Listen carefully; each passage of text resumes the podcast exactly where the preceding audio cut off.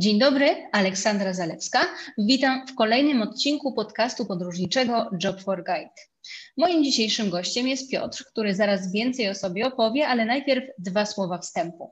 Podcast, którego słuchacie, został zrealizowany dla portalu Job for Guide z myślą o wszystkich tych, którzy tak jak my kochają podróże. Platforma Job for Guide łączy specjalistów z branży turystycznej, biura podróży z kadrami turystyki, ale także podróżników i turystów z niezwykłymi przewodnikami z całego świata. Jednym z takich pilotów, przewodników jest właśnie mój dzisiejszy gość, który teraz więcej o sobie opowie. Dzień dobry, witam bardzo serdecznie. Mam na imię Piotr, mieszkam w Polsce, na Pomorzu i w mieście Słupsk. Moją wielką życiową pasją jest turystyka. Turystyka e, w takim pojęciu pilotowania i przewodnictwa. I tej pasji mojej życiowej poświęcam już, no czuję się troszkę jak dinozaur, ale poświęcam już ponad 30 lat. Także e, nigdy nie było tak, żeby moje życie toczyło się bez, bez e, turystyki, bez zwiedzania, bez organizowania czegoś, bez polecania komuś odwiedzania e, jakichś bardzo ciekawych miejsc. Mm-hmm. No, rzeczywiście to dość długo, ale przyznam szczerze, że mamy tutaj wielu gości, którzy, tak jak ty, już no, lata rzeczywiście są z tą turystyką związani, więc na pewno dinozaurem czuć się nie musisz.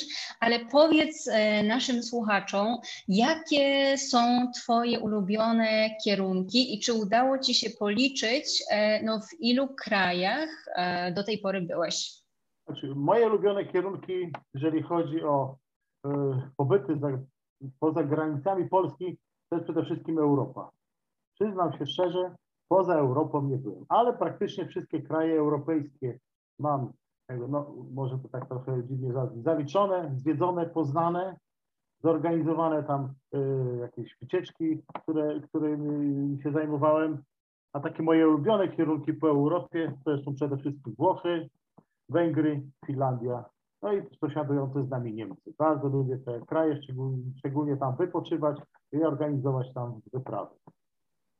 Mhm, rozumiem. No ale to jednak y, kwestia taka um, zagadkowa, że mimo wszystko jednak zdecydowałeś się, żeby trzymać się jednego regionu Polski i jakbyś mógł naszym słuchaczom powiedzieć, co to jest region i dlaczego tak bardzo go lubisz. No właśnie, wybrałem sobie e, jedną wielką miłość, że tak powiem. To jest taki nieduży obszar e, w Polsce, na Pomorzu. On ma 32 tysiące hektarów powierzchni, jest to Wiejski Park Narodowy i wszystko to, co wokół niego się dzieje. Jest to takie miejsce dla mnie magiczne, do którego jeżdżę od zawsze, a 30, e, no, 35 lat temu zdecydowałem się, kiedy okazało się, że PTTK w Słupsku robi kursy y, przewodników w Postownickim Parku Narodowym i przewodników i, i pilotów, zdecydowałem się na taki kurs i od tego momentu tymi okolicami, tak powiem, wystartowałem, wystartowałem zawodowo.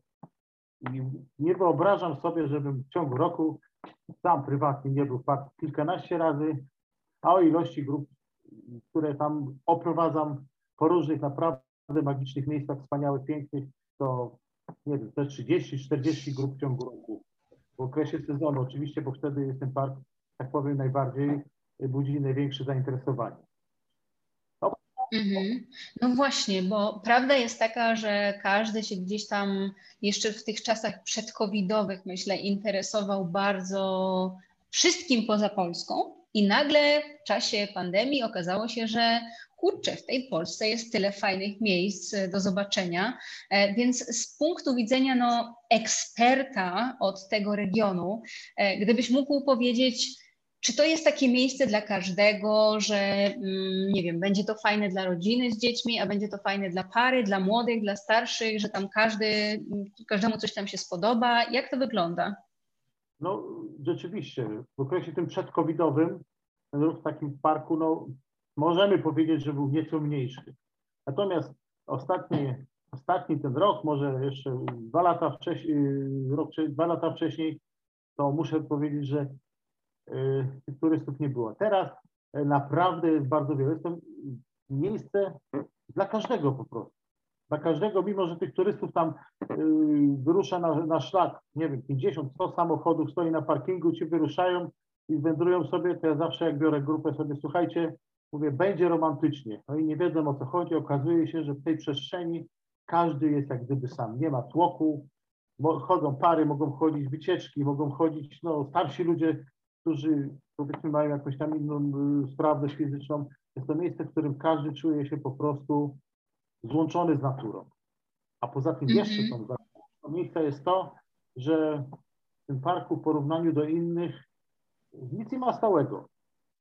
Magia wiatru sprawia, że te wydmy jednego dnia mają metr wysokości, a drugiego dnia przechodzimy w tym samym miejscu już jest pół metra niżej.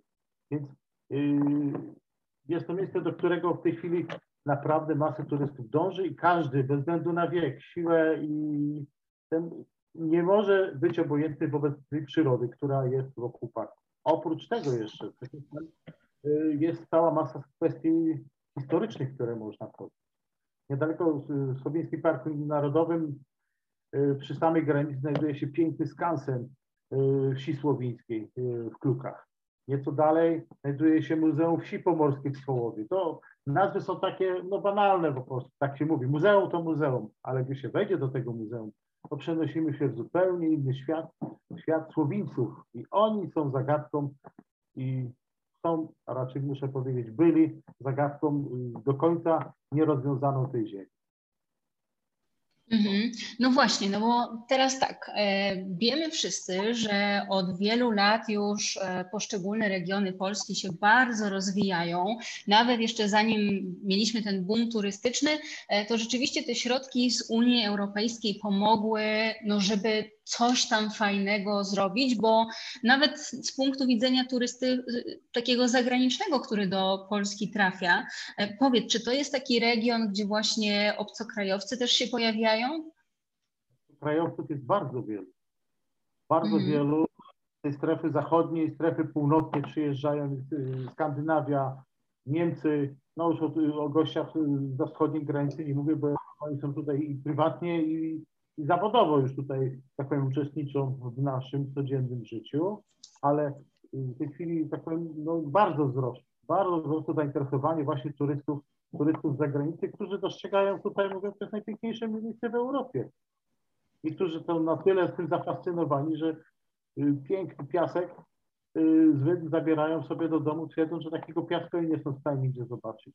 Są zszokowani y, niezwykłością domów Słowińców, które mogą sobie zobaczyć w skansenie.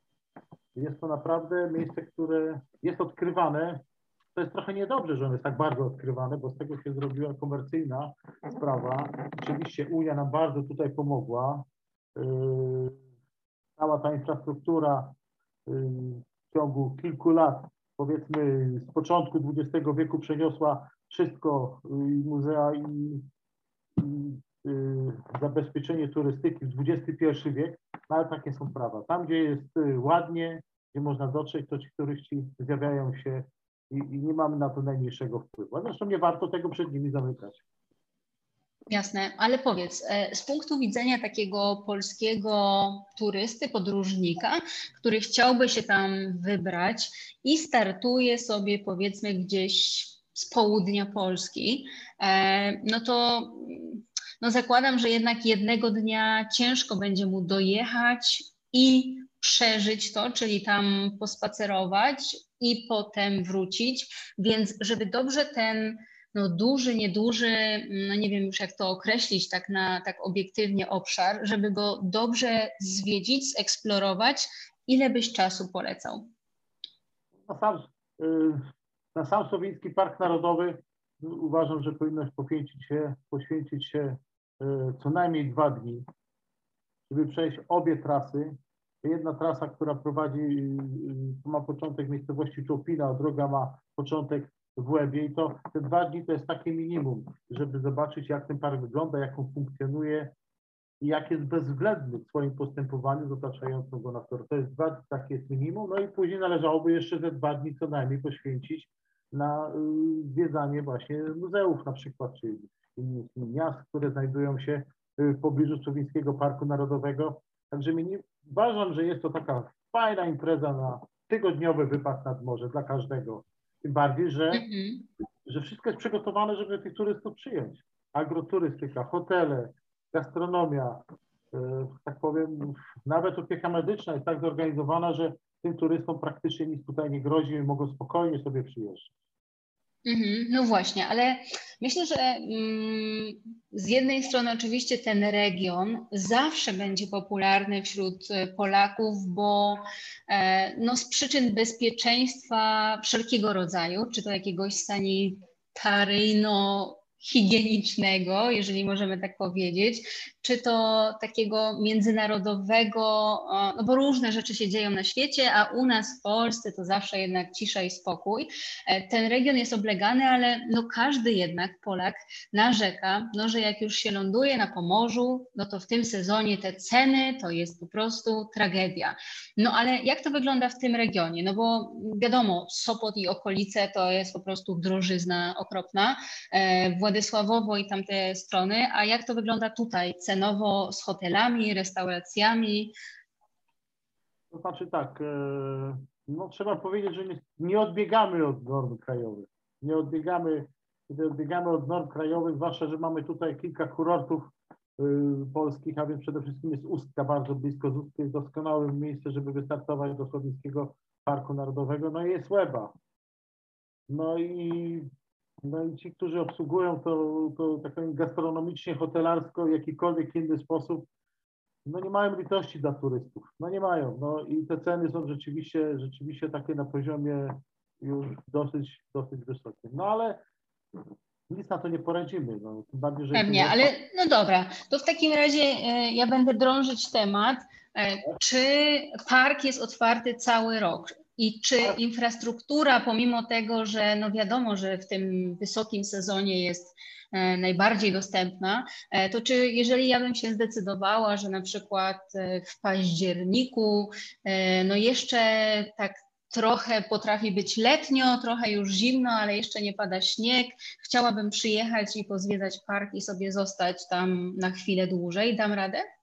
Oczywiście, że tak. Park jest czynny cały rok, a do końca września, przeważnie do końca września są czynne kasy biletowe, także później ani za parkingi, ani za wstępy do parku płacić nie trzeba. I park jest czynny cały rok. Jedynym ograniczeniem w zwiedzaniu parku to nie jest kalendarz, tylko pora dnia. Nocy nie można przebywać na terenie Sowieckiego Parku Narodowego. A pozostałe cały rok, a park zwłaszcza zimą jest piękny, można sobie spokojnie po tym wszystkim wędrować, poznawać. Kontakt z przyrodą jest wtedy bliższy, a jeżeli chodzi o y, zaplecze hotelarsko-gastronomiczne, proszę bardzo, zapraszamy cały rok tutaj do nas. Wszystko jest w Słupsku, są hotele w Ustce, e, agroturystyka jest na każde zawołanie, że tak powiem, y, przy samym parkingu y, parkowym. Wszystko to działa cały. Mhm. I podobnie jest z muzeami, tak?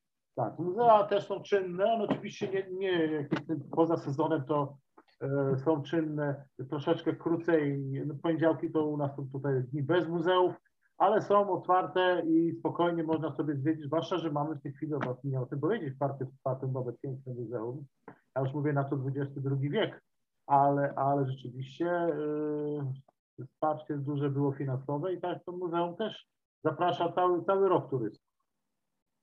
Mhm. Ale powiedz, no bo skoro spędzamy dwa dni tam w parku, to czy na terenie samego parku jest taka infrastruktura w postaci, no właśnie jakichś, nie wiem, ławek, altanek, tras, nie wiem, rowerowych, czy to jest tylko dla ruchu pieszego e, i jak jest z wnoszeniem ewentualnie jakiegoś jedzenia, czy można, czy lepiej nie?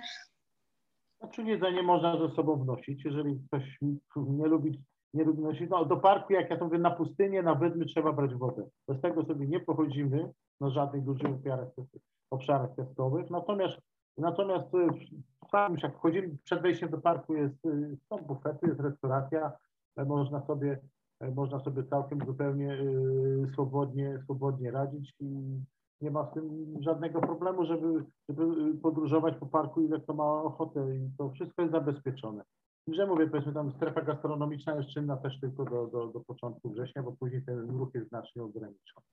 Mhm. A co z tymi rowerami? Można, nie można? Tak, rowery są, są wytyczone piękne ścieżki rowerowe. Piękne ścieżki, Mhm. które są nawet dla odważnych, bo trzeba się tymi rowerami przez takie drobne bagna poprzedzierać troszeczkę i jest to duża przygoda. A dla miłośników, którzy lubią jeszcze większe atrakcje, to nawet mogą sobie wybrać trasę konną przez park, jeżeli potrafią oczywiście jeździć na koniach. Mhm. Czyli żeby taką trasę konną, to rozumiem, że jest jakiś punkt, jakiś ośrodek, który po prostu wynajmuje te konie, jest, tak? Jest przewodnik konny, który bo po trasach, gdzie wędrują turyści pieszo, niestety, ale na koniach nie wolno się przemieszczać, bo konie są spokojne, ale nie zawsze. Dlatego konne trasy są, tak powiem, osobno, osobno, osobno wyznakowane i tymi konnymi trasami można się poruszać. Mhm. No to super, to super. Trasy może, może sobie przejechać bryczką, no, dla wygodnych już bardzo, żeby jeździć tam te y, 6 kilometrów y, szlakiem do Wydmy, to można wziąć bryczkę, można wziąć taki samochodzik elektryczny sobie podjechać i rower i, i wrócić później tym samym środkiem lokomocji na parking. Mhm. No to jeszcze ustalmy w takim razie, jak to wygląda e, cenowo, czyli bilet wstępu mniej więcej ile kosztuje. E, I gdybym ja nie chciała jednak taszczyć ze sobą roweru gdzieś z południa Polski, tylko, no nie wiem, wynająć na miejscu, jest taka opcja? Taka opcja e, przy ośrodkach są wypożyczalnie roweru. W Głębie, w Głębie to są już takie całe sieci tych wypożyczalni. Zeszłoroczna cena wypożyczenia roweru to było, o ile się nie mylę, 7 zł za godzinę. 7 zł za godzinę to 4 godziny takiej ostrej jazdy rowerowej, jak ktoś sobie zrobi po parku, to mu w zupełności wystarczy. Cena biletu do parku była 7 zł, w zeszłym roku jeszcze te ceny nie były, czy są już uaktualnione, czy nie warto chyba jeszcze. Także 3,50 bilet ulgowy kosztował do parku. Tylko wchodzić. No to rzeczywiście. To tylko jeszcze teraz potrzeba dobrego przewodnika, czyli po prostu wiecie, pamiętacie, Piotr, tak? E, przewodnik, musicie mieć dobrego przewodnika, żeby jednak skorzystać w pełni z tego, e, to warto się na pewno do Piotra odezwać. No i żeby te wszystkie atrakcje jakoś fajnie połączyć, to myślę, że Piotr tutaj e, na pewno będzie służył radą.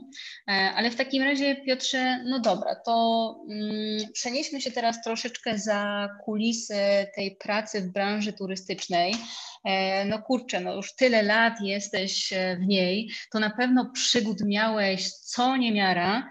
To w takim razie prosiłabym Cię o jakieś najciekawsze, najdziwniejsze, najśmieszniejsze i najtrudniejsze E, takie przykłady właśnie z pracy Twojej? Super. Zaczniemy od zagranicy, jeśli można. miałem takie Oj, zdarzenie, pewnie. Miałem takie zdarzenie, które spowodowało, że przybyło mi siwych włosów i to znacznie. Wyjechaliśmy taką, na sobie na taką wyprawę, wyprawę do Finlandii. Do Finlandii, żeby było ciekawe, to samolotem polecieliśmy sobie z Petersburga do Leningradu, jak to woli. Tam y, zgodnie z oczekiwaniami Mm. E, rosyjski kontrahent odebrał nas, tą grupkę na prawo, 15 osób tylko odebrał nas i dotransportował nas do Wyborga i powiedział, że to jest koniec. Ci, co tam byli na, tym, na tej trasie, wiedzą, że Wyborka, granica z Finlandią to jest jeszcze 60 kilometrów. Okazało się, że zostaliśmy, zostaliśmy po prostu, zostaliśmy. No. Nic tego nie można było ruszyć. I postanowiłem tutaj, że no coś trzeba zrobić, przecież nie zostawię grupy, skoro tam nas czeka fiński przewodnik, żeby nas przejąć. I szukaliśmy kogoś, kto nas przywiezie to 60 kilometrów i bezpiecznie przeprawi. Okazało się, że no, dzięki znajomości języka, między innymi niemieckiego, udało nam się, udało nam się do, dogadać, porozumieć z wycieczką z Finlandii Finów, którzy właśnie wracali do domu. Żeby było ciekawiej, to była to wycieczka kombatantów wojny fińsko-rosyjskiej i oni nas przewieźli dopiero. Rosjanie o matko.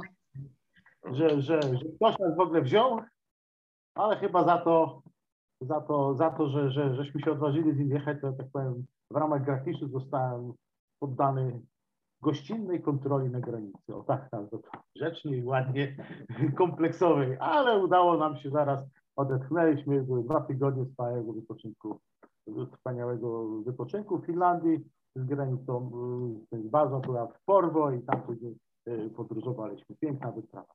A ze śmiesznych -hmm. zdarzeń to w Parkiem Subińskim miałem takie zdarzenie, że umówiony byłem pod muzeum, miała przyjechać grupa, więc e, oczywiście na czas, żadnych tam spóźnień nie ma, przyjeżdża grupa, mówi dzień dobry, na przewodnika czekacie, tak, czekamy. No to ja wsiadłem, zawiozłem ich tam już bezpośrednio do parku, przeszedłem te pierwsze trzy kilometry, czego, czego kawał pod górę, tam gdzie stoi ta latarnia morska w Czołpinie, to jest e, no ładnych parę metrów spinania się, a że temperatura już była taka jak jest dzisiaj, więc 27 stopni, więc troszeczkę nasilało, no i, i, dochodzę do tej latarni, zaczynamy o tej latarni rozmawiać w telefon. No. no i proszę pana, po pana przyjechała grupa. Jaka grupa? No i okazało się, że z tego wszystkiego porwałem grupę innym autokarem. No i też trochę śmiesznie może wypadło, ale musiałem biegać w tej latarni tą grupę y, przejął inny przewodnik, a ja wróciłem po swoją, ale wszystko się dobrze skończyło. No ale to proszę, no tak. To trzeba się już było wymienić, już się tam potem nie martwić. No a z takich e, właśnie jeszcze dziwnych sytuacji, jakichś takich, wiesz, właśnie zaskoczeń nieprzewidzianych, którymi trzeba sobie radzić? Właśnie takie, yy, znaczy ja jestem generalnie uporządkowany i to bardzo. I staram się unikać, jeżeli przewidzieć, co mi się może wydarzyć, ale takim naprawdę największym zaskoczeniem to była akcja w Finlandii. Z tego nigdy nie zapomnę po prostu, że ja zostałem tak daleko od domu na obcej ziemi y, z grupą i coś trzeba było organizować. Mm-hmm. To, to mnie no tak. denerwuje, że jak coś, to czegoś wcześniej nie przewidzę, o może tak. No tak, żeby no tak. przebiega bardzo fajnie. Okej, okay, super. No to w takim razie powiedz mi tak też z tego Twojego doświadczenia wieloletniego, e, kiedy zestawimy to, co się działo przed pandemią i ten ostatni rok i pewien postęp technologiczny, e, czy uważasz, że ten zawód, e, właśnie zawód pilota wycieczek, przewodnika, że on ma przyszłość? No ma przyszłość, ma. Ja jeszcze mam duże plany na przyszłość związane z tym zawodem. Ciągle się szkole, ciągle kupuję książki. Yy, ostatnim takim moim nabytkiem jest piękna książka pod tytułem Ostatni Mohikanie Pomorza, właśnie o jest pięknie pachnąca książka opowiadająca o ludności rodzinnej, ale zawód ma przyszłość naprawdę, bo no, jakaś natura ludzka. Przemieszczamy się, poznajemy, nawet gdyby to miało być jakiś tam dreszczyk emocji, to o, turystyka będzie potrzeba zawsze, a pilot czy też przewodnik to jest osoba niezbędna wręcz do obsługi grupy. Mhm. No dobra, ale jednak e, no nie oszukujmy się, że na nas wszystkich w turystyce ta e, covidowa tragedia po prostu wpłynęła dość mocno, e, więc jakbyś mógł powiedzieć, jak ona wpłynęła na ciebie i jednocześnie powiedzieć, no Teraz to może już rzeczywiście ciężko przebranżawiać się po tylu latach, ale czy wyobrażasz sobie, co byś robił, gdybyś no, nie pracował w turystyce? Ja byłem całe życie nauczycielem. Uczyłem języka polskiego. E, duża satysfakcja była z takiej, z takiej pracy. Mam, uwaga, szczęście, że jestem już na emeryturze, a gdybym nie był turystą, dalej mógłbym być nauczycielem. Zupełnie spokojnie. Jest to praca piękna, z dużą satysfakcją.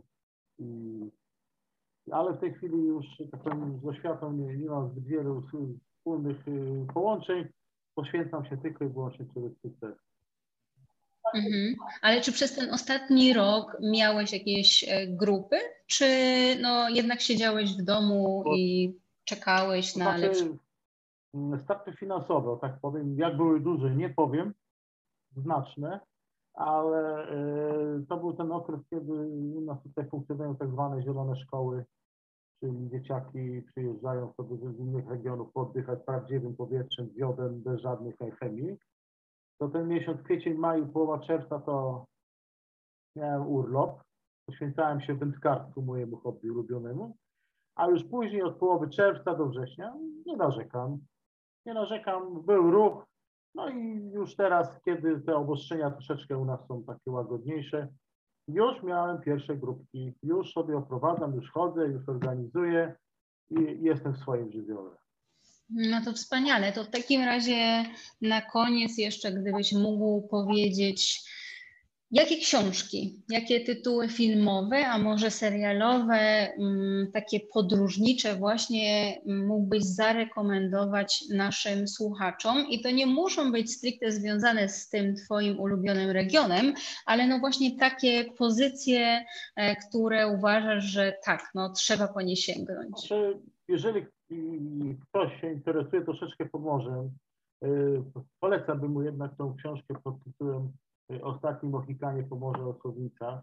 To jest naprawdę, to jest dokument, dokument oparty, mamy nawet tutaj w ręku w tej chwili, dokument y, oparty na analizach tego, co się zachowało w archiwach. Bardzo ciekawa. Czasami można powiedzieć, że nie wiadomo, czy płakać nad losem tych Słowińców, czy, czy, czy zaciskać pięści ze złości, że tak los się brutalnie oprzedł.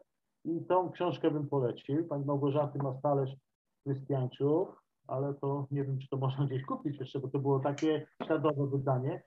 Natomiast jeżeli chodzi, o, mhm. jeżeli chodzi o filmy, ja mam taki film, który lubię bardzo oglądać. Jest to film pod tytułem Droga Życia.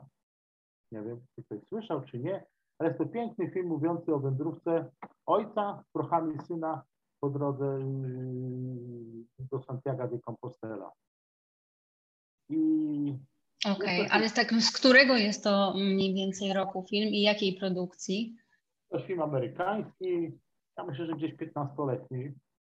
Gdzieś 15-letni, nie jest to stary film, bardzo dobrze zrobiony, z mocnym uczuciem, z też nastawieniem na to, żeby pokazać to, co tam się znajduje, ale przede wszystkim właśnie taki pokazujący, że, że yy, szlak może człowieka zmienić, to tak powiem, mm -hmm. żeby nie był Dlatego Jednym tak, słowem, podróże kształcą.